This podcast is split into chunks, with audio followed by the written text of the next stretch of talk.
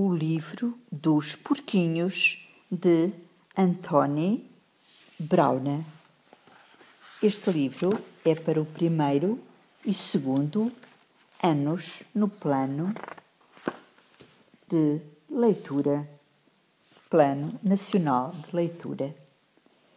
O senhor Porcino vivia com os seus dois filhos, Miguel e Pedro, numa boa casa com um belo jardim e um bom carro numa boa garagem. Dentro de casa estava a sua mulher.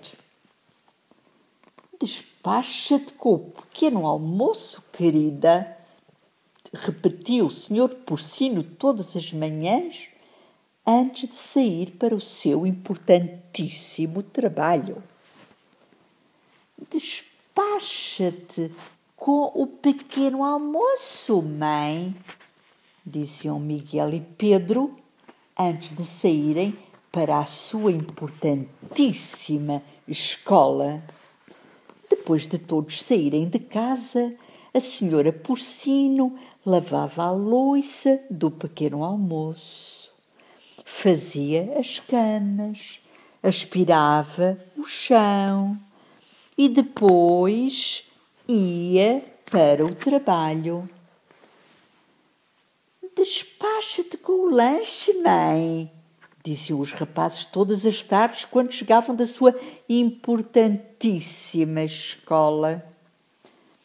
Despacha-te com o lanche, querida, dizia o senhor Porcino todas as tardes quando chegava do seu importantíssimo trabalho.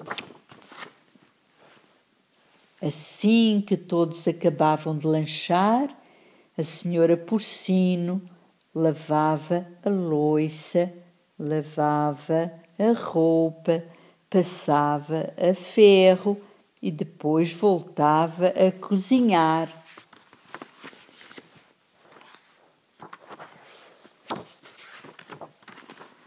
Certa tarde, quando os rapazes chegaram da escola, não havia ninguém para os receber. Onde está a mãe? perguntou o senhor Porcino assim que chegou do trabalho. Ela não estava em lugar nenhum. Em cima da prateleira estava um envelope. O senhor Porcino abriu-o. Dentro estava um pedaço, um pedaço de papel que dizia: Vocês são uns porcos. Que havemos de fazer? disse o senhor Porcino. Eles tinham que preparar a sua própria comida demoraram horas e ainda por cima estava horrível. Na manhã seguinte, tiveram que preparar o seu próprio pequeno almoço. Demoraram horas e também estava horrível. No dia seguinte, na noite seguinte e no dia depois, a senhora Porcino ainda não estava em casa. O senhor Porcino, o Miguel e o Pedro tentaram tomar conta de si próprios. Eles nunca tinham lavado a louça, eles nunca tinham lavado as suas roupas. Não tardou até que a casa parecesse uma pocilga. Quando é que a mãe volta para casa?